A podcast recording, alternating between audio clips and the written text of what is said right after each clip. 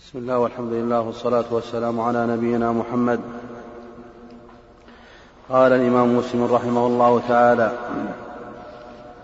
حدثنا زهير بن حرب حدثنا زهير بن حرب قال حدثنا جرير عن هشام بن عروة عن أبيه عن عائشة رضي الله عنها قالت ما رأيت امرأة أحب إلي أن أكون في مسلاقها من سودة بنت زمعة من امرأة فيها حدة قالت فلما كبرت جعلت يومها من رسول الله صلى الله عليه وسلم لعائشة. قالت يا رسول الله قد جعلت يومي منك لعائشة.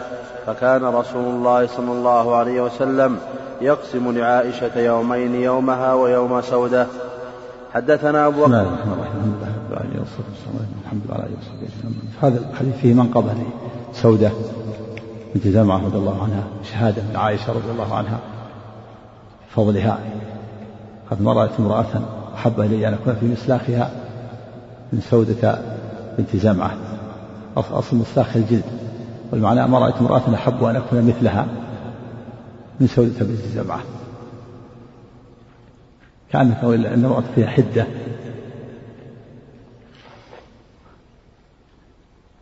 كأن حدة أصل حدة سرعة الغضب. لكنه رحمه الله فسرها بأنها لأنها جودة القريحة وقوة وجودة القريحة. قال إنها ليس المراد منها العيب. إيش قال المفرقة والحدة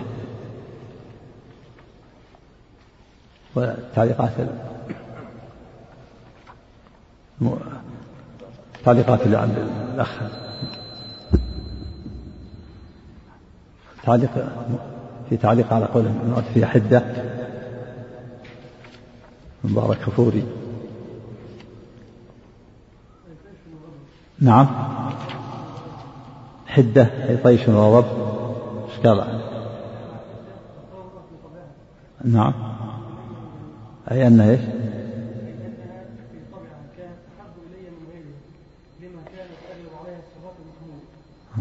ولا سيما انها اثارت بنوبتها من رسول الله صلى الله عليه وسلم وعائشه كان كان الحدة أصلها قوة شدة الغضب مفهم يتكلم عليها. قول عائشة ما رأيت امرأة أحب إلي يكون من إسلافها أي في جلدها.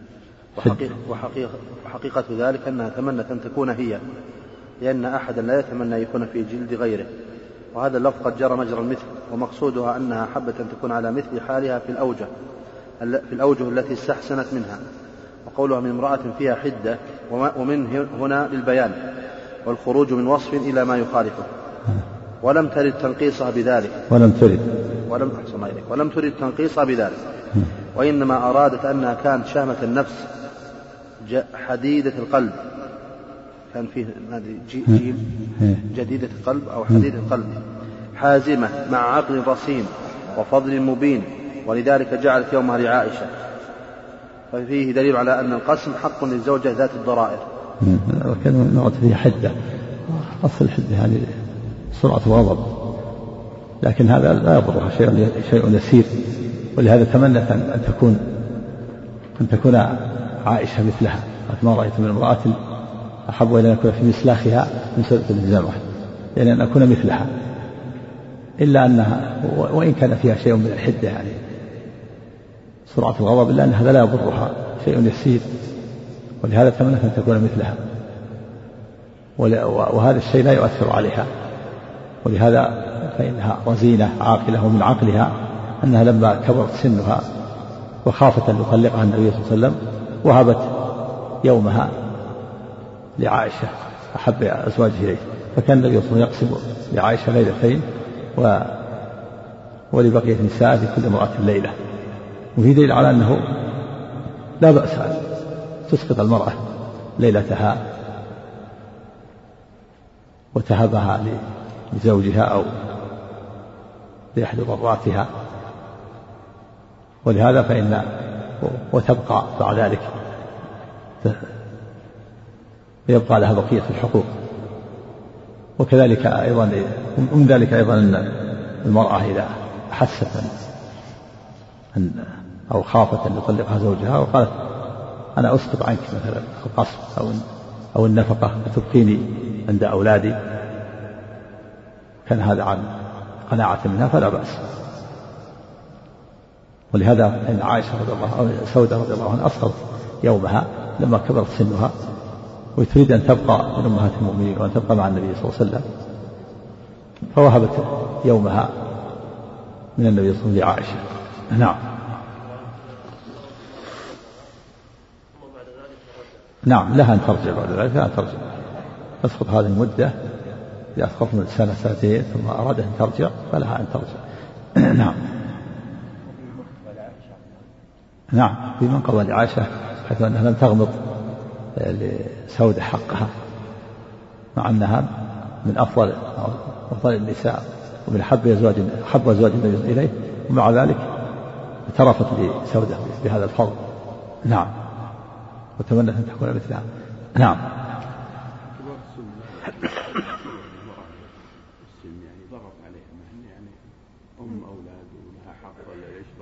نعم. يقصر في حقها ويمكن يقطع عنها النفقة لا يجوز لا يجوز له حرام عليه إما أن ينفق عليها وإلا وإما أن يطلقها. لكن إذا أسقط شيئا من حقها فلا بأس. وحبة تبقى. وإلا فله فلها أن تطالب. بالنفقة أو بالقسمة أو أو بالطلاق. إذا قصر في نفقتها أو لم يعطيها حقها أو لم يقسم لها فلها تطالبه إما أن يعطيها حقها وإما أن يطلقها. وإذا أسقطت حقها وحبة تبقى فلها ذلك كما فعلت سودة رضي الله عنها نعم. حدثنا أبو بكر بن أبي شيبة قال حدثنا عقبة بن خالد حاء وحدثنا عمرو الناقد قال حدثنا الأسود بن عامر قال حدثنا زهير حاء وحدثنا مجاهد بن موسى. قال حدثنا يونس بن محمد. قال حدثنا شريك. كلهم عن هشام بهذا الإسناد أن سودة رضي الله عنها لما كبرت بمعنى حديث جرير وزاد في حديث شريك. قالت وكانت أول امرأة تزوجها بعدي. حدثنا أبو كريب محمد بن علاء. قال حدثنا أبو سامة عن هشام عن أبيه عن عائشة رضي الله عنها قالت كنت أغار على اللاتي وهبن أنفسهن لرسول الله صلى الله عليه وسلم وأقول وتهب المرأة نفسها فلما أنزل الله عز وجل ترجي من تشاء منهن وتؤوي إليك من تشاء ومن ابتغيت ممن عزلت؟ قالت قلت والله ما أرى ربك إلا يسارع لك في هواك. وحدثنا هذا هذه الآية استشهد بها عائشة في, الواهبات أنفسهن للنبي صلى الله عليه وسلم. وفي دليل على أن أن من خصائص النبي صلى الله عليه وسلم أن تهب المرأة لها نفسها للنبي صلى الله عليه وسلم فيتزوجها من دون محر وهذا من خصائصه عليه الصلاة والسلام. ولهذا قال الله تعالى قال الله عز وجل قبل هذه الآية وامرأة مؤمنة إن وهبت نفسها للنبي إن أراد النبي أن يستنكحها خالصة لك من دون المؤمنين. والخالص هذه الخصوصية. فمن خصائص النبي صلى الله عليه وسلم أن يتزوج المرأة بدون محر بدون ولي أيضا ولا شهود كما زوجه الله زينب من فوق سبع سماوات من دون ولي ولا شهود ولا وهم دخل عليها. وكانت تفتخر على أزواج النبي صلى الله عليه وسلم تقول زوجكن أهلكن وزوجني الله من فوق سبع سماوات. هذا من خصائص النبي صلى الله عليه وسلم. كانت عائشة تقول أغار من من النساء التي يهبن أنفسهن للنبي صلى الله عليه وسلم وتهب المرأة نفسها. فلما أنزل الله هذه الآية ترجي من تشاء منهن وتؤوي إليك من تشاء. ترجي يعني تؤخر. من تشاء منهن من الواهبات. وتؤوي إليك من تشاء وتقبل منه من تشاء. ومن ابتغيت ممن عزلت أيضا فلا جناح عليك. يعني إذا أخرتها ولم تقبلها ثم أردت أن تقبلها فلا حرج. فلا حرج عليك. قالت عائشة ما أرى ربك إلا, إلا يسارع في هواك أن الله يوسع يعني يوسع لك ويخيرك. ويخير ولهذا خيره الله. فعائشة استشهد بالآية أنها في الواهبات. وقيل إن الآية إنما هي في في القصر بين أزواج النبي صلى الله عليه وسلم. وأن الله سبحانه وتعالى لم يوجب عليه أن يقسم بين أزواجه. ترجي من تشاء منهن يعني فلا تقسم لها. وتؤي من تشاء فتقسم لها. وقيل إنها في الأمرين. ولعل هذا هو هو الأرجح كما استظهره الحافظ كثير رحمه الله أنها في, في الأمر ترجي من تشاء في الواهبات وفي القسم في القسم بين الزوجات. خيره الله. فلا في من وهبت نفسها للنبي صلى الله عليه وسلم له أن يؤخرها فلا يقبلها وله أن يقبلها وإذا أخر منهن فله أن يردها. وكذلك في القسم بين الزوجات بين أزواجه له أن يقسم. وقع في القسم ليس بواجب ولكنه عليه الصلاة يقسم. يقسم مع كون القسم ليس بواجب ليس بواجب عليه عليه الصلاة والسلام. وهذا فيه تقرر فيه تقرر أعين أزواج النبي صلى الله عليه وسلم بذلك ويرضين بذلك إذا رأينه يقسم مع أنه ليس بواجب عليه القسم. ولهذا قال الله تعالى ذلك أدنى أن تقر أعينهن ولا يحزن ويرضين بما آتيتهن كلهن. فإذا كان الله لم يجب عليه العدل ولم يجب عليه القسم ومع ذلك يقسم صار هذا في صار بذلك تقر أعينهن ويرضين بما آتاهن كل فتكون الآية شاملة للأمرين. للواهبات وللقسم بين أزواجه عليه الصلاة والسلام. هناك عدد من النساء وهبن أنفسهن للنبي صلى الله عليه وسلم. ولما قالت بنت بنت لأنس قالت كيف كيف؟ في امرأة وهبت نفسها للنبي قال أنكرت هذا قال كيف تهب المرأة نفسها؟ فقال قال لها أنس إنها خير منك. أثرت النبي صلى الله عليه وسلم بنفسها. نعم. أما غير النبي صلى الله عليه وسلم فلا يجوز أن تزوج المرأة أن تهب المرأة نفسها لغير النبي صلى الله عليه وسلم. لا بد من لا بد من المهر والولي والشهود. والمرأة لا تولى العقد بنفسها. الحديث لا تزوج المرأة المرأة ولا تزوج المرأة نفسها فإن الزانية هي التي تزوج نفسها. المرأة لا لا تهب نفسها لكن وليها الولي هو الذي تخطب إليه المرأة. ولا بد أن يدفع الزوج مهر. قوله تعالى أن تبتغوا بأموالكم. ما يصح الزوج إلا بمهر. أن تبتغوا بأموالكم محصنين غير مسافرين. فإذا لم يوجد المهر فلا بأس أن تتزوج بالمنفعة. كتعليم الخياطة أو تعليم قرآن تحفظ آيات من القرآن وما أشبه ذلك كما في سبق في الحديث في قصة المرأة التي قال لا قال النبي صلى الله عليه وسلم زوجتكها بما معك من القرآن لما لم يجد شيئا من المال. فلا بد من من البحر فلا بد منه ولا بد من الولي ولا بد من الشهود. لكن هذا من خصائص النبي صلى الله عليه وسلم. خصائصه أنه تهب المرأة نفسها فيتزوجها بلا بحر. نعم. شار لك في هواك نعم. مقصود شار لك في هواك يعني يخيرك يخيرك ويوسع عليك. نعم. خيرها الله قال ومن ابتغيت من عزلت فلا جناح عليك. ترضي من تشاء منه وتؤوي لك من تشتخي نعم. توسعة. نعم. يعني كأنها بعض القوة وسرعة الغضب. إنه أولا قال إن هذا معناه جودة القريحة والنشاط لكن سبب ظاهر لأن كان شيء يسير سرعة الغضب لكن لا يضرها ولا يؤثر عليها. فهي رزينة وعاقلة ومن عقلها ورزانتها أنها لما كبرت سنها وخافت أن يطلقها النبي صلى الله عليه وسلم وهبت نفسها هدايتها لعائشة. نعم.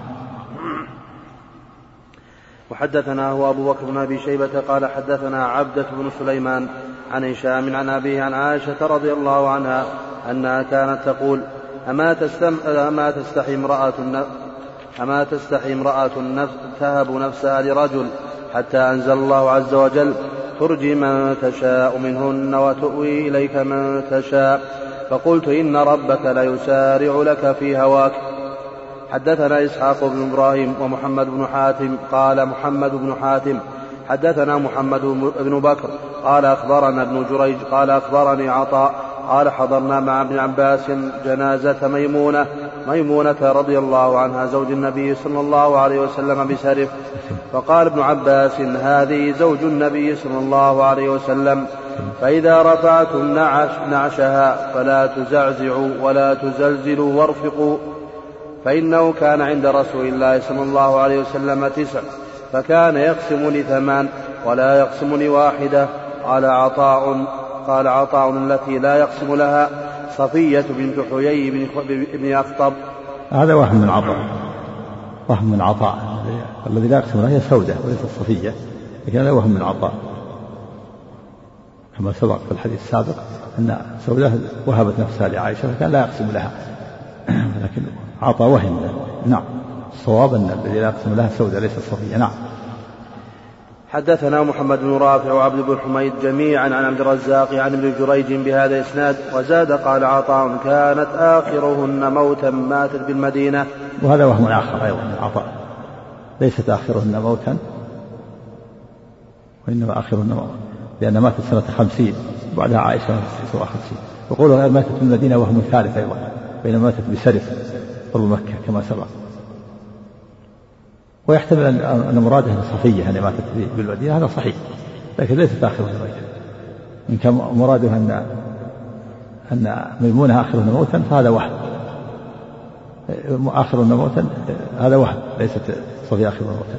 لكن وإن كان مراده ماتت بالمدينة يعني صفية صحيح.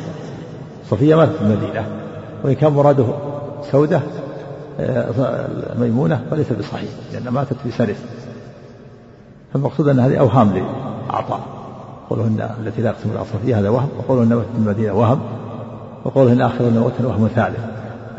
نعم. الظاهر أظن أظنها عائشة سبع وخمسين نعم. حدثنا زهير بن حرب ومحمد بن مثنى وعبيد الله بن سعيد. قالوا حدثنا يحيى بن سعيد عن عبيد الله. أخبرني سعيد بن أبي سعيد عن أبي عن أبي هريرة رضي الله عنه. عن النبي صلى الله عليه وسلم قال تنكح المرأة لأربع لمالها ولحسبها ولجمالها ولدينها فاظفر بذات الدين تربت يداك. وحدثنا وهذا في بيان بيان أن الناس الرجال إنما ينكح الواحد منهم المرأة لواحد من هذه الأمور. الأربعة إما لمالها رغبة في المال وإما لجمالها وإما لحسبها ونسبها وإما لدينها. ثم حث النبي صلى الله عليه وسلم على واحد من هذه الأربعة قال فاظفر بذات الدين. يعني احرص على صاحبة الدين. جاء في الحديث الآخر أن ما معناه أن الإنسان قد يتزوج المرأة لمالها وقد يطغيها مالها. قد يتزوجها لحسبها وقد تطغى بسبب حسبها. وقد يتزوجها لجمالها فلعل جمالها يرضيها. وقال فاظفر بذات الدين تلبك احرص على ذات الدين. تربت يداك حث. الحث على لزوم ذلك. وأصل تربت يداك يعني دعاء. يعني لصقت يداك بالتراب من شده الفقر. لكن ليس المراد الدعاء. وإنما هذه كلمة تقول تجري على اللسان من غير قصد. تقول العرب الحث على الشيء. وترك الأصل. الأصل دعاء. دعاء على عليه بأن يفتقر حتى تلصق يده بالتراب. لكن ترك هذا. هذا ترك هذا المعنى وقصد من ذلك الحث فاظفر بذات الدين أحرص على ذات الدين تلبت يده لأن إذا تزوجها الجمال وهي ليس عندها دين قد قد تخونه بجمالها ولا ينفعها الجمال. وكذلك كانت حسيبة كصاحبة مال قد يطغيها المال ويفسدها. بخلاف صاحبة الدين. الدين تحفظه في نفسها وفي مالها. تحفظه إذا غاب في نفسها وفي مالها. أما الجميلة والحسيبة. وصاحبة المال قد قد تضره إذا لم يكن عندها دين. ما ينفع الجمال. قد تكون خائنة وإن كانت جميلة وإن كانت حسيبة كصاحبة مال نعم. قيل ماتت ميمونة سنة 63 وقيل 66 وقيل 51 قبل عائشة. قبل عائشة. إذا ليست آخرهن موتا. على كل حال. ليست آخرهن موتا. نعم. نعم. وحدثنا محمد بن عبد الله بن نمير قال حدثنا أبي قال حدثنا عبد الملك بن أبي سليمان عن عطاء قال أخبرني جابر قال أخبرني جابر بن عبد الله رضي الله عنهما قال تزوجت امرأة في عهد رسول الله صلى الله عليه وسلم فلقيت النبي صلى الله عليه وسلم فقال يا جابر تزوجت؟ قلت نعم. قال بكر أم ثيب؟ قلت ثيب. قال فهلا بكرا تلاعبها؟ قلت يا رسول الله إن لي أخوات فخشيت أن تدخل بيني وبينهن. قال فذاك إذا إن المرأة تنكه على دينها ومالها وجمالها فعليك بذات الدين تربت يداك. نعم وفي دليل على أن الزواج بالذكر أفضل إلا إذا كان هناك مصلحة تتعلق بالثيب كما فعل جابر رضي الله عنه. فإن فإن النبي صلى الله عليه وسلم سأل جابر قال تزوجت؟ يعني هل تزوجت؟ قال نعم. قال بكرا ثيب قال ثيب قال هلا بكرا؟ تلاعبها وتلاعبك وتضاحكها وتضاحكك قال يا رسول الله إن أبي عبد الله بن حرام مات وترك أخوات لي تسع أو سبع فكرهت أن آتيهن بجارية مثلهن. وإنما آتيهن بامرأة كبيرة تمشطهن وتقوم عليهن فقال أحسن كما في اللفظ الآخر. هنا قال أنت وذاك. وفيه فضيلة لجابر ومنقبة لجابر حيث قدم مصلحة أخواته على مصلحة نفسه. فهذا الحديث يدل على أن الزواج بالبكر أفضل إلا لمصلحة تتعلق بالثيب كما فعل جابر. وفي منقبة لجابر رضي الله عنه وعنايته بأخواتهن وقيامه مقام والده وقضائه لدين أبيه. وفيه حسن خلق النبي صلى الله عليه وسلم وحسن معاملته وملاطفته لأصحابه وسؤاله عن أحوالهم. نعم. حدثنا عبيد الله بن معاذ قال حدثنا قال حدثنا أبي قال حدثنا شعبة عن محارب عن جابر بن عبد الله رضي الله عنه قال تزوجت امرأة فقال لي رسول الله صلى الله عليه وسلم هل تزوجت؟ قلت نعم. قال أبكرا أم ثيبا؟ قلت ثيبا. قال فأين أنت من العذارى ولعابها؟ ولعابها. نعم. يعني وملاعبتها لاعب يلاعب لعابا وقيل المراد ولعابها وهو الريق لكن القول الأول هو متبادل. من العذارى يعني الأبكار. أين أنت من العذارى ولعابها يعني وملاعبتها وقيل لعابها يعني ريقها لكن طيب. وهذا فيه دليل على فضل الزواج بالبكر. نعم وأنه أفضل من الزواج بالثيب إلا لمصلحة. تختص بالثيب كما فعل جابر. نعم. قال شعبة فذكرت لعمرو بن دينار فقال قد سمعت من جابر رضي الله عنهما وإنما قال هلا جارية تلاعبها وتلاعبك؟ حدثنا يحيى بن يحيى وأبو الربيع الزهراني قال يحيى أخبرنا حماد بن زيد عن عمرو بن دينار عن جابر بن عبد الله أن عبد الله هلك أن عبد الله هلك وترك تسع نسوة يعني تسع عبد الله عبد الله بن حرام عبد الله بن عبد الحرام والد والد جابر. هلك يعني مات وترك تسعة نسوة أخوات له. فلهذا اعتنى بأخواته تزوج امرأة ثيب تقوم بشؤونهن وفي دليل على خدمة المرأة لزوجها ولأقاربه. وأن المرأة لها تخدم زوجها وتخدم أقاربه. نعم. وهذا من حسن العشرة من حسن الخلق. نعم.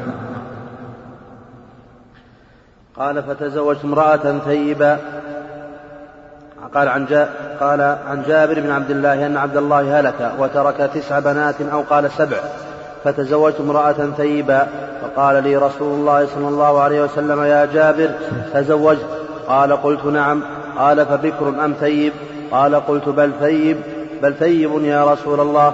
قال فهلا جارية تلاعبها وتلاعبك؟ أو قال تضاحكها وتضاحكك. قال قلت له إن عبد الله هلك وترك تسع بنات أو سبع وإني كرهت أن آتيهن أو أجيئهن بمثلهن. نعم آتيهن. نعم.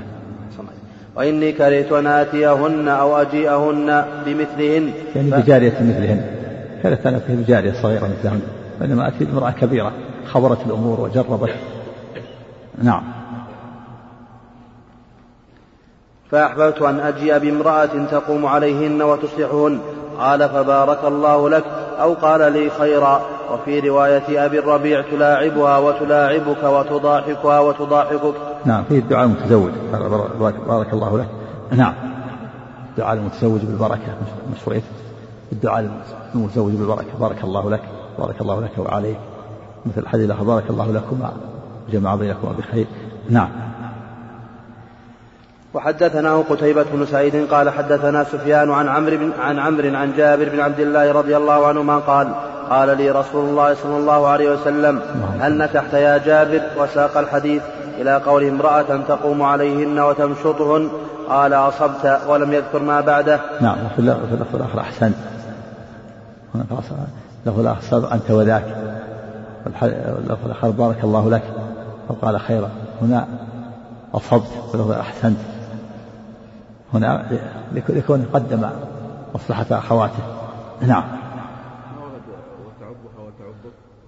ما ما أذكر. ما أذكر. نعم. حدثنا يحيى بن يحيى قال أخبرنا هشيم عن سيار عن الشعبي عن جابر بن عبد الله رضي الله عنهما قال كنا مع رسول الله صلى الله عليه وسلم في غزاة فلما أقبلنا تعجلت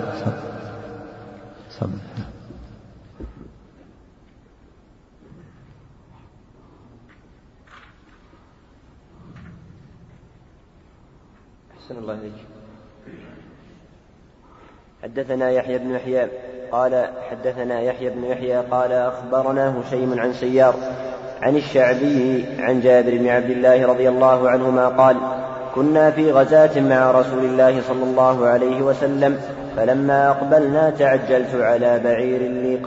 على بعير لي قطوف فلحقني راكب خلفي قطوف يعني بطيء السير ما يمشي نعم الله. نعم فلحقني راكب خلفي فنخس, فنخس بعيري بعنزة كانت معه فانطلق بعيري كأجود ما أنت راء من الإبل فالتفت فإذا أنا برسول الله صلى الله عليه وسلم.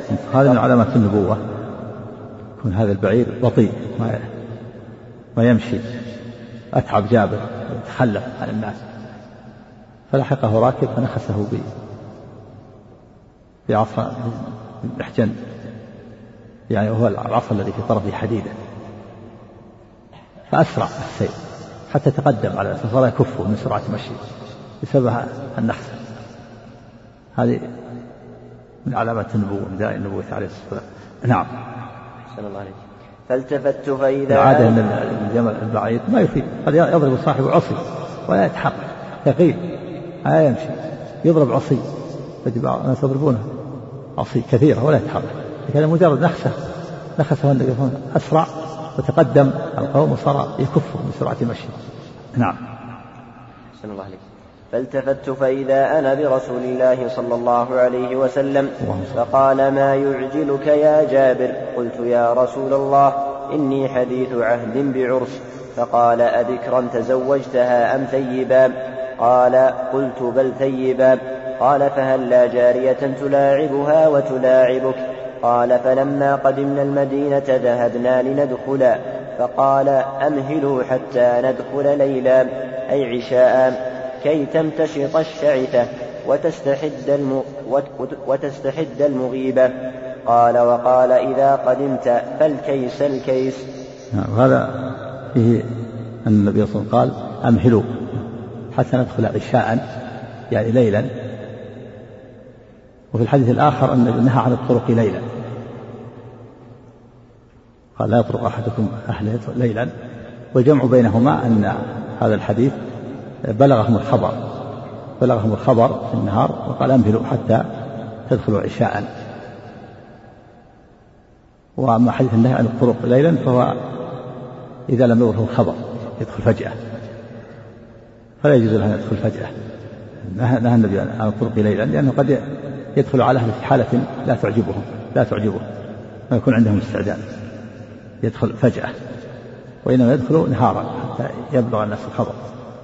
أما هذا الحديث قال لما جاءوا يدخلوا نهارا قال أمهلوا حتى ندخل عشاء كي تستحد تمتشط الشعثة وتستعد المغيبة. تمتشط الشعثة يعني تشعث الزوجة التي تشعث شعرها تكد الشعر وتغسله. وتغتسل وتلبس ثياب نظيفة وتستحد المغيبة المغيبة التي غاب زوجها تستحد تستعمل الحديدة في إزالة شعر العانة فإذا بلغهم الخبر أن الجيش قدم وأنهم جاءوا ضحى قال لن أمهلوا حتى ندخل عشاء في الليل. يكون في وقت واسع من الضحى أو من الظهر تستعد المرأة لزوجها. هذا بلغهم الخبر. أما حديث النبي نهى عن الطرق ليلا هذا محمول على أنهم على أنه يدخل فجأة بدون خبر. وكذلك الآن بالهاتف إذا اتصل عليهم بالهاتف. الآن الآن وجد هواتف. الأول ما كان في هواتف. إذا اتصل بالهاتف وأخبرهم سيأتي ليلا فلا حرج يزول المحذور. قبل الوقت. قبل قبل مجيئه بفترة أو مدة يتصل عليهم بالهاتف ويخبرهم فلا حرج يزول المحذور. المحذور أن يدخل فجأة في الليل.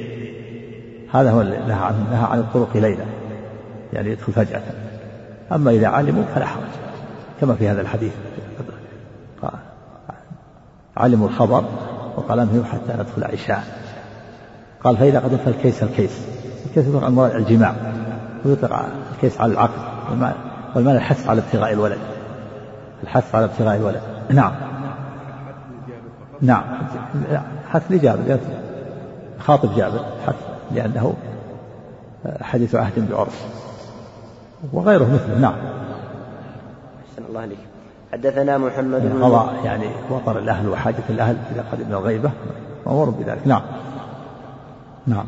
أحسن الله عليك حدثنا محمد بن المثنى قال حدثنا عبد الوهاب يعني ابن عبد المجيد الثقفي قال حدثنا عبيد الله عن وهب بن كيسان عن جابر بن عبد الله رضي الله عنهما قال خرجت مع رسول الله صلى الله عليه وسلم في غزاة.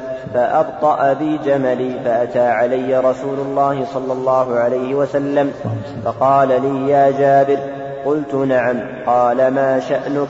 قلت أبطأ بي جملي وأعيا فتخلفت فنزل فحجنه بمحجنه ثم قال اركب يعني نخسه بمحجنه والمحجن عصا منحنية في طرفها حديدة يقول أبطأ بجملي وأعيا. يعني أتعب على الجمل وأعيا تخلف. وهو يود أن يتقدم وأن يسرع إلى أهله. متزوج جديد لكن الجمل أتعبه فنخسه النبي من محجنه فصار سيرا قويا وتقدم. نعم.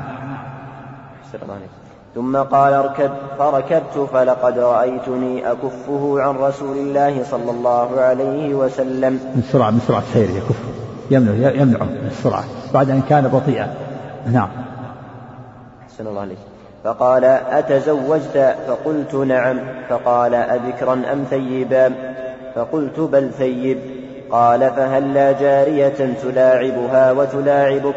قلت إن لي أخوات فأحببت أن أتزوج امرأة تجمعهن وتمشطهن وتقوم عليهن.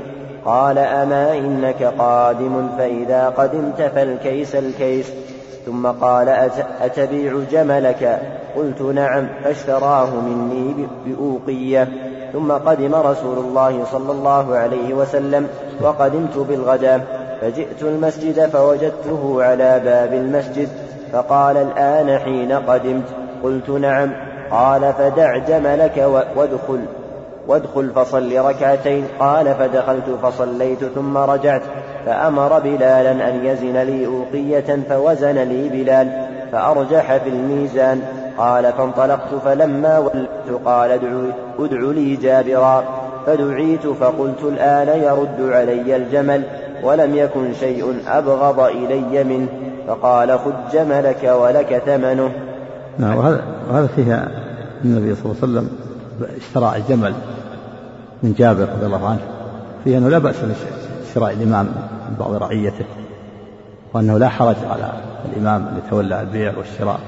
بنفسه والعالم الكبير وأن هذا لا ينقص من قدره. كونه يشتري يبيع يدخل الأسواق يشتري حوائجه. لا لا ينقص من قدره. هذا رسول الله أفضل الناس. عليه الصلاة والسلام إمام المتقين. ومع ذلك اشترى وباع. فاشترى من جابر اشتراه بأوقية. وظاهر هنا أنه, أنه اشترط يعني بقاء عليه إلى إلى المدينة. هو دليل على جواز البيع والشر ثم قدم بالغداة. وظاهر النبي صلى الله عليه وسلم قدم قبله قبل ذلك يعني النبي قدم قبله في الليل وهو قدم في الغداة في الصباح. قال فوجدت النبي صلى الله عليه وسلم على الباب فقال الآن قدمت؟ قال نعم. قال ادخل فصلي ركعتين. في مشروعية صلاة ركعتين المسافر قبل دخول بيته. ثم بعد ذلك أمر النبي صلى الله عليه وسلم بلالا فأعطاه لقية وأرجح مشروعية ترجيح الميزان. أعطاه حقه لقية وزاد عليه ترجيح الميزان. ثم لما ذهب جابر رضي الله عنه ناداه فقال في نفسه الآن يرد علي الجبل وهو يقول وهو أبغض شيء أبغض شيء ظنه بيفسخ البيع. هونت يعني فسخت البيع هات الأوقية وخذ جملك فقال النبي صلى الله عليه وسلم خذ جملك ودراهمك خذ الجمل والدراهم وفي اللفظ الآخر تظن أني ما كسبت ليأخذ جملك يعني كاسرت خذ جملك ودراهمك أعطاه الجمل والدراهم لأن النبي لا حاجة له فيه إنما أراد أن يعلم الأمة البيع والشراء. وهذا من حسن خلق عليه وجوده وكرمه عليه الصلاة والسلام. أعطى جابر الثمن والغثى اشترى به أقية وأعطاه الثمن وزاد له وأرجح ثم أعطاه الجمل أما كون جابر جابر يقول كان أبغض شيء كيف يبغض جابر؟ وقد زال الإعياء والتعب. في الأول كان متعبه أتعب جابر لكن لما نخسه النبي صلى الله عليه وسلم يصير حسنا. فكيف قال جابر إنه أبغض شيء إلي؟ هل ذلك لأن لأنه لأنه يعني زال من نفسه يعني التعلق به لكون النبي صلى الله عليه وسلم اشتراه؟ أو لأي أمر آخر؟ محتمل رضي الله عنه لما اشتراه النبي صلى الله عليه وسلم صار صار لا يتعلق به يتعلق به نفسه. تكلم على رضي الله عنه لما اشتراه النبي صلى الله عليه وسلم صار صار لا يتعلق به يتعلق به نفسه. تكلم على مو فهمت اشار إلى شيء من هذا؟ وقال هذا أنا ابغض شيء إلي؟ أو المبارك فوري؟ قوله أبغض شيء ولم يكن شيء أبغض إلي منه.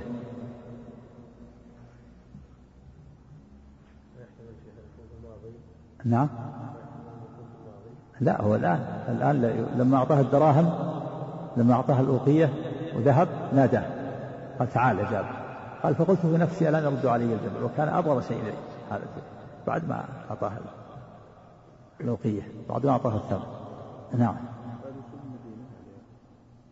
بعد ما أعطاه الثمن بعد ما صلى ركعتين وأعطاه لقية وذهب ناداه جابر. قال تعال يا جابر.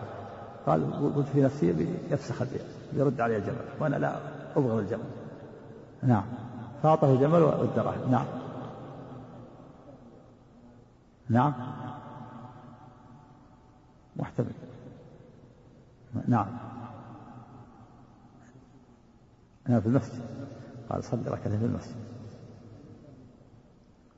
فكم ولق ولم يجد مسجد صلى في المسجد. وهو من نيته أنه لو وجد المسجد مفتوح لصلى فيه.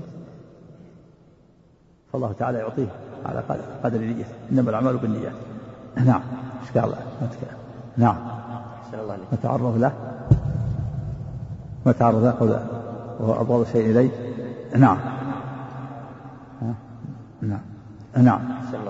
حدثنا محمد بن عبد الأعلى قال حدثنا المعتمر قال سمعت أبي قال حدثنا أبو نضرة عن جابر بن عبد الله رضي الله عنهما قال كنا في مسير مع رسول الله صلى الله عليه وسلم وأنا على ناضح إنما هو في أخريات الناس.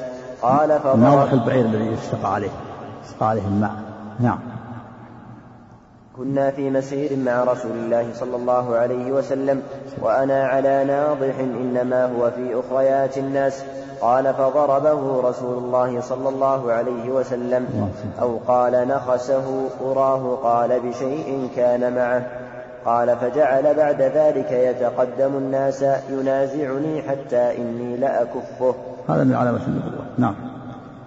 نعم. قال ف... قال فقال رسول الله صلى الله عليه وسلم بكذا وكذا والله يغفر لك. قال قلت هو لك يا نبي الله. يعني بيعنيه بكذا والله يغفر لك. في دليل على مشروع تقول افعل كذا يا فلان والله يغفر لك. افعل كذا اذهب معي والله يغفر لك. أجب دعوتي والله يغفر لك. أعطني كذا والله يغفر لك. نعم. قال بعنيه والله يغفر لك. بعنيه بأخيه والله يغفر لك. نعم. قال فقال رسول الله صلى نعم الله دعوة. عليه وسلم نعم. بكذا وكذا والله يغفر لك. قال قلت هو لك يا نبي الله. قال أتبع أتبع أتبع أتبعنيه بكذا وكذا. أتبعني؟ أتبع أت- أتبيعنيه بكذا وكذا. والله يغفر لك. قال قلت هو لك يا نبي الله. قال وقال لي أتزوجت بعد أبيك؟ قلت نعم قال ثيبا أم بكرا قال قلت ثيبا قال فهل لا تزوجت بكرا تضاحكك تضاحكك وتضاحكها وتلاعبك وتلاعبها؟ قال أبو نضرة وكانت كلمة يقولها المسلمون افعل كذا وكذا والله يغفر لك. حدثني محمد بن عبد الله بن نمير الهمداني الهمداني. همدان الدال؟ تكون مسكان همدان نسبة إلى قبيلة همدان أما إذا الذال همدان نسبة إلى بلدة في الشرق نعم. أحسن الله إليك. حدثني محمد بن عبد الله بن نمير الحمداني قال حدثني عبد الله بن يزيد قال حدثني حيوة قال حدثنا حيوة قال أخبرني شرحبيل بن شريك أنه سمع أبا عبد الرحمن الحبلي يحدث عن عبد الحبلي. أنه سمع أبا عبد الرحمن الحبلي الحبل- الحبلي بضم الحاء والباء والموحد نعم الحبولي يحدث عن عبد الله بن عمرو رضي الله عنهما أن رسول الله صلى الله عليه وسلم قال الدنيا متاع وخير متاع الدنيا المرأة الصالحة. الله نعم دون متاع. بلاغ يتبلغ به الإنسان. يتبلغ به الإنسان إلى الآخرة حتى ينتقل إلى الآخرة. وخير هذا المتاع المرأة الصالحة التي تعينه على على دينه ودنياه. الدنيا متاع وخير متاع المرأة الصالحة. نعم. بلغة نعم. أحسن الله عليك وحدثني حرملة بن يحيى قال أخبرنا ابن وهب قال أخبرني يونس عن ابن وهي شهاب فضل المرأة الصالحة وأنها خير متاع الدنيا. أنها خير متاع الدنيا. المرأة الصالحة هي هي ذات الدين التي حث عليها النبي صلى الله عليه وسلم. فاظفر بذات الدين. نعم. أحسن الله عليك وحدثني حرملة بن يحيى قال أخبرنا ابن وهب قال أخبرني يونس عن ابن شهاب قال حدثني ابن المسيب عن أبي هريرة رضي الله عنه قال قال رسول الله صلى الله عليه وسلم إن المرأة كالضلع إذا ذهبت تقيمها كسرتها وإن تركتها استمتعت بها وفيها عوج. نعم يقال عوج وقال عوج. عوج. قال العوج في الأمور المعنوية والعوج في الأمور الحسية. نعم ومن العوج أنها أنك لو أحسنت إليها كما جاء في الحديث لو أحسنت إليها لو أحسنت إليها مدى الدهر ثم رأت شيئا قالت ما رأيت خيرا قط. ولكن الرجل يتغاضى عن هذا الشيء وينظر إلى المحاسن الأخرى كما في الحديث الآخر لا مؤمن مؤمنة. ينظر إلى قيامها بحقه وخدمتها له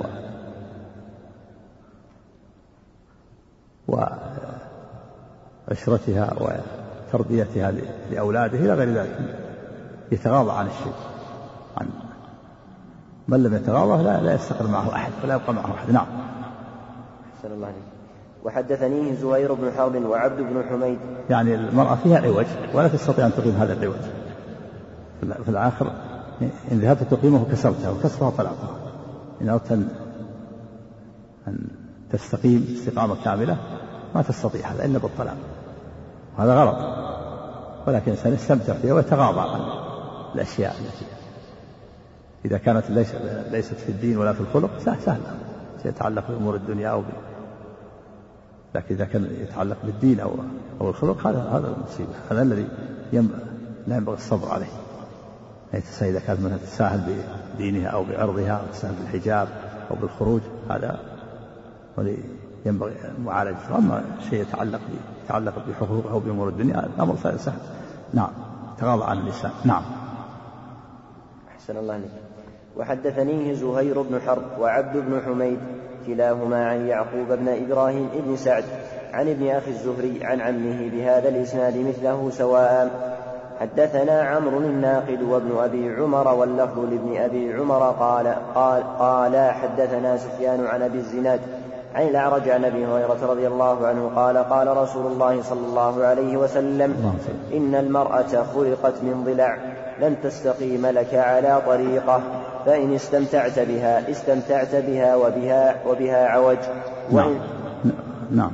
عوج نعم. وبها عوج وإن ذهبت تقيمها كسرتها وكسرها طلاقها. وحدثنا أبو بكر بن أبي شيبة قال حدثنا وهذا العوج أمر خلقي وجبلي ليست مثل الرجل. فجنس الرجال أكثر من النساء وكم من النساء من تفوق كثير من الرجال في عقلها ودينها وخلقها. لكن هذا وصف جبلي. وصف جبلي طبيعة جبلية في جميع النساء. لا بد يكون فيها شيء من من الضعف والنقص. نعم. أحسن الله عليك. وحدثنا أبو بكر بن أبي شيبة قال حدثنا حسين بن علي عن زائدة عن ميسرة عن أبي حازم عن أبي هريرة رضي الله عنه عن النبي صلى الله عليه وسلم قال من كان يؤمن بالله واليوم الآخر فإذا شهد أمرا فليتك فليتكلم بخير أو, أو ليسكت. فإذا شهد أو شاهد. فإذا شهد نعم. فإذا شهد أمرا فليتكلم بخير أو ليسكت. واستوصوا بالنساء خيرا فإن المرأة خلقت من ضلع وإن أعوج شيء في الضلع أعلاه الضلع ويقال ضلع الضلع أفصح. بإسكان اللام وفتحها. وفيه وجوب قول الخير. والسكت عن الشر وأن من لم يسكت عن الشر ويقول الخير فهو ناقص الإيمان. ولذا قال من كان يؤمن بالله واليوم الآخر فليقل خيرا أو ليسكت استوصوا بالنساء خيرا. يعني ينبغي الإنسان أن يستوصي بها خيرا ويحسن المرأة ويرحمها فإنها خلقت من ضلع. يعني أن هذا شيء جبلي طبيعة يكون فيها بعض النقص وبعض الضعف. وكونها تقصر في بعض في بعض الأشياء هذه طبيعة جبلة فالإنسان يحسن إليها ويتحمل هذا الشيء. نعم. ولا ينبغي الإنسان أن يتشدد ويطالب بكل شيء. ويريد أن تكون المرأة كاملة من جميع الوجوه هذا لا يمكن. حتى الرجال لا يمكن أن تكامل من جميع الوجوه ولو نظر في نفسه وجد فيه عيوب كثيرة ونقص كثير. ينبغي للإنسان السامح ويحسن إلى أهله ويتحمل ما يحصل من النقص. والنبي صلى الله عليه وسلم يقول خيركم خيركم لأهله وأنا خيركم لأهله نعم. أحسن الله عليك من كان يؤمن بالله واليوم الآخر فإذا شهد أمرا فليتكلم بخير أو ليسكت واستوصوا بالنساء خيرا. فإن المرأة خلقت من ضلع وإن أعوج شيء في الضلع أعلاه إن ذهبت تقيمه كسرته وإن تركته لم يزل أعوج استوصوا بالنساء خيرا. اللهم صل وسلم. وصية هذه وصية من النبي صلى الله عليه وسلم. وصية بالنساء. نعم. أحسن الله عليك.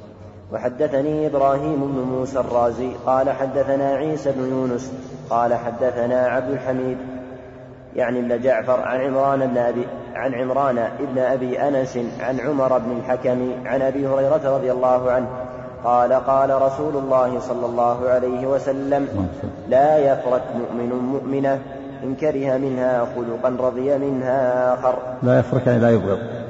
لا يبغض إن كره منها خلقا رضي منها آخر. إن كانت يعني قصرت في بعض الأشياء يرضى منها خلقا آخر ومنها أخلاقه الأخرى. كونها دينة كونها تقوم بخدمة ولده كونها تقوم بخدمته. إلى غير ذلك من الأخلاق الحميدة. فإن حصل عليه نقص في في وصف لا ينظر إلى الأوصاف الأخرى. الأوصاف الإيجابيات لا ينظر إلى السلبيات. رأى وصفا سلبيا ينظر إلى الإيجابيات الأخرى. ولا ينظر بعين عوراء لأنه إذا نظر إلى هذا النقص معناه حاسبها. وإذا حاسبها معناه لن تستقيم معه. يكون هذا سبب في الطلاق. لا ينبغي الإنسان أن يعني يستوصي بالمرأة خيرا هذا أمر. يستوصي بالنساء خيرا. وقال له حوالي الاستحباب يجب أن يحسن المرأة ويعاشرها بالمعروف. ويتحمل ما يحصل من النقص وينظر للمحاسن الأخرى. لا يفرق مؤمن لا يبغض مؤمنا مؤمن مؤمنا إن كره منها خلقا فضل منها آخر. إن كرهت هذا هذا الجانب انظر إلى الجوانب الأخرى المحاسن الأخرى. لا تنظر بعين عوراء. نعم. أحسن الله عليك أو قال غيره وحدثنا محمد بن المثنى قال حدثنا أبو عاصم قال حدثنا عبد الحميد بن جعفر قال حدثنا عمران بن أبي, ابن أبي أنس عن عمر بن الحكم عن أبي هريرة رضي الله عنه عن النبي صلى الله عليه وسلم بمثله. وحدثنا هارون بن معروف قال حدثنا عبد الله بن وهب قال أخبرني عمرو بن الحارث أن أبا يونس مولى أبي هريرة حدثه عن أبي هريرة رضي الله عنه عن رسول الله صلى الله عليه وسلم قال لولا حواء لم تخن أنثى زوجها الدهر. وحدثنا محمد بن رافع قال حدثنا عبد الرزاق قال حدثنا معمر عن همام بن منبه قال هذا ما حدثنا أبو هريرة عن رسول الله صلى الله عليه وسلم فذكر أحاديث منها وقال رسول الله صلى الله عليه وسلم لولا بنو إسرائيل لم يخبث الطعام ولم ولم يخنز اللحم ولولا حواء لم تخن أنثى زوجها الدهر. قال عفى الله عنه كتاب الطلاق. بارك وهذا هذا الحديث يقول لولا حواء لم تكن أنثى زوجها الدهر. حواء هي زوج آدم عليه الصلاة والسلام زوج أبينا آدم خلقت من ضلعه. قال تعالى هو الذي خلق من نفس واحدة وجعل منها زوجها. يقال أنها ولدت له أربعين ولدا في عشرين بطنا. كل بطن في ذكر وأنثى. وكان في الأول قبل أن ينتشر الناس يتزوج الإنسان أخته التي جاءت من بطن آخر فتحرم عليه أخته التي معه في البطن. حتى كثر الناس وحرم الله زواج الأخت. و فلولا حواء لم تخن أنثى زوجها الدار. ولولا ولولا بنو إسرائيل لم يخرج الطعام الطعام ولم يخرج الطعام. بنو إسرائيل أنزل الله عليهم المن والسلوى ونهاهم عن عن ادخاره فادخروا فأنتن وأنت فأنتن الطعام. واستمر أنتن وفسد استمر ذلك. ولولا بنو إسرائيل لم يفسدوا الطعام لولا أنهم خالفوا أمر الله حيث نهاهم عن إبقائه وعن ادخاره فخالفوا أمر الله فادخروه وأبقوا فأنتن وتغير فاستمر إلى اليوم. هذا ظاهر. أما كن آدم لولا أنثى لم تكن حواء الدهر. إيش قال عليه الشارع عن الكلام قال آدم النووي ذكر أن أن إبليس أغلا أغواها حتى أكلت الشجرة ثم أخبرت آدم. هذا ليس بظاهر يحتاج إلى دليل يكون هذا هو السبب إنه إن إبليس أغواها وأن حتى اكلت من الشجره ثم أخبرت آدم. الله تعالى أخبر أن أنه وسوس لهما جميعا. وانهما أكل من الشجرة. نعم. إيش قال؟ إيش قال عليه؟ لا كلام نعم. نعم. ها؟ يعني؟ نعم. فأشبه كما جرى في قصة الشجرة مع إبليس. ها؟ إنه أغواها من قبل قبل من قبل آدم نعم. حتى أكلت من الشجرة نعم. ثم إن آدم آدم فزينته ذلك حتى حملته على أن أكل منها. ها مثل كلام النووي يعني. قال النووي إيش قال قال تكلم عليه؟ إيش قال؟ فإن حواء أول من قال زوجها آدم وذلك بتحريمه على تناول الشجرة ومخالفة لله فسلك زوجها من النساء على نفس الحديث كالتحريض على مخالفة لله ولولا أنها كانت تنتقل من امرأة زوجها أبدا هذا يحتاج إلى دليل. يعني يحتاج إلى دليل يدل على أنها هي التي حرضت على من الشجرة. يحتاج إلى دليل نص.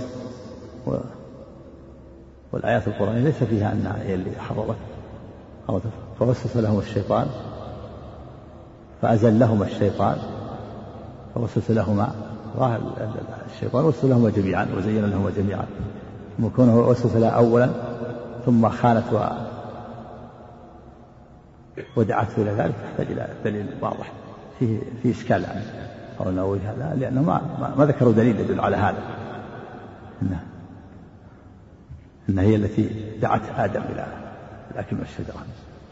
أما قوم بني إسرائيل كنز كنز اللحم هذا جاء ما يدل على تكلم على خنز بني إسرائيل. ولم يخنز اللحم. قد خنز اللحم الماضي. وقد تكسر أيضا خنز وخنز نعم. خنز مم. إذا تغير ومثله حزن بكسر الزاي يحزن حزنا قال طرفة نحن لا يخنز فينا لحمنا إنما يخنز يخنز اللحم المدخر ويروى نخنز يعني به أنه لما أنزل الله تعالى على بني إسرائيل المن والسلوى كان المن يسقط عليهم في مجالسهم من طلوع الفجر إلى طلوع الشمس. كسقوط الثلج. فيؤخذ منه بقدر ما يغني ذلك اليوم إلا يوم الجمعة. فيأخذون منه منه الجمعة والسبت. إن تعدوا إلى أكثر من ذلك فسد ما ادخروا ففسد عليهم ما كان ادخارهم فسادا فسادا من أطعمة عليهم. ها؟ ففسد. فسد عليهم ما كان ادخارهم فسادا من أطعمة عليهم وعلى غيرهم. ففسد عليهم ما ادخروه. ما مكان. ها. ما كان ادخارهم. فسادا من أطعمة عليهم. وعلى غيرهم. بس. نعم. كلام بارك فوري نفس الكلام.